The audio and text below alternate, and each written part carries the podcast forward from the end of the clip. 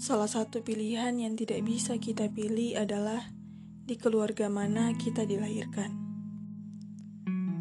Kita tidak bisa menolak takdir ini, dan mau tidak mau harus menerimanya dengan lapang dada. Oleh karena itu, dalam kondisi tidak punya pilihan, kita sering kali membandingkan apa yang kita punya dengan milik orang lain. Mulai dari kondisi keuangan, interaksi antar keluarga, dan lain sebagainya. Kita lebih mudah menghakimi, marah, dan saling menyalahkan karena yakin betul keluarga adalah pilihan pasti dan tidak akan hilang maupun berganti um, semacam merasakan kepemilikan yang hakiki. Anak-anak itu adalah milikku, dan aku berhak atas hidup mereka. Anak-anakku harus begini, dan anak-anakku harus begitu. Pokoknya, anak-anakku harus lebih dari anak-anak lainnya. Ini merupakan mantra andalan sebagian orang tua untuk menandai hak milik mereka terhadap anak-anaknya.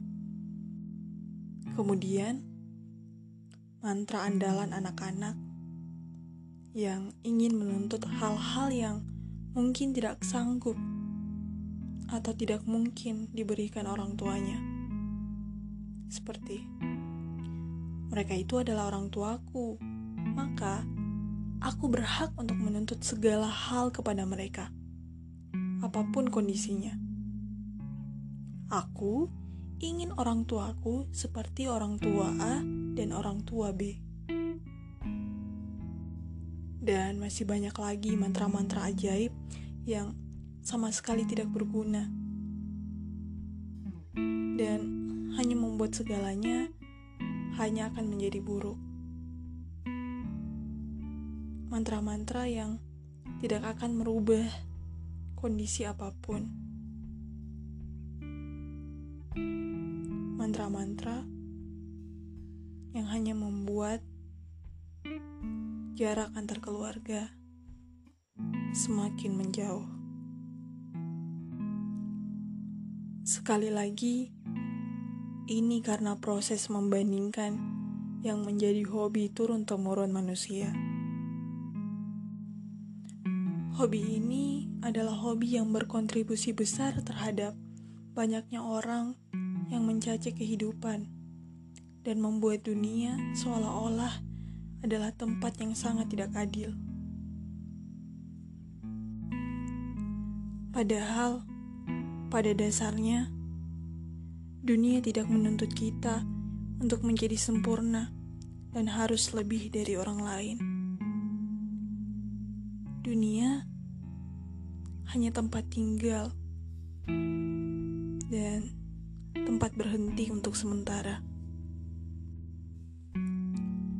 Hal-hal yang berkaitan dengan proses membandingkan diri dengan orang lain, ingin menjadi sempurna, ingin menjadi lebih dari orang lain, itu adalah buatan manusia sendiri.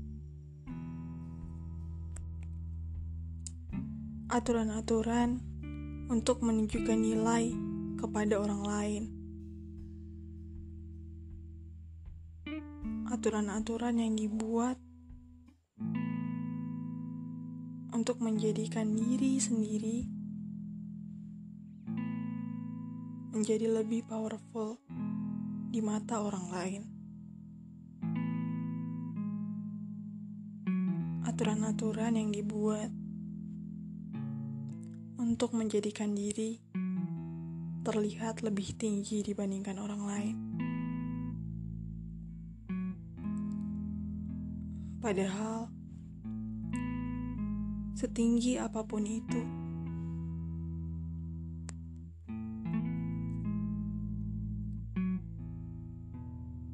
manusia pasti akan menginginkan lebih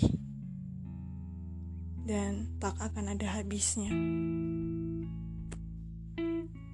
Maka hal pasti yang harus kita yakini adalah tidak ada hal yang sempurna di dunia ini. Begitupun keluarga.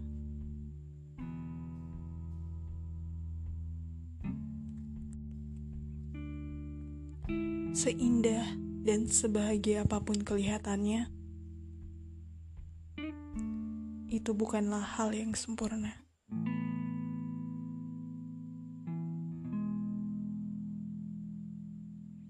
Yang kita lihat kebanyakan hanyalah cangkang. Oleh karena itu, kita hanya perlu mengerti dan lebih banyak bersyukur. Sekali lagi, tidak ada yang sempurna.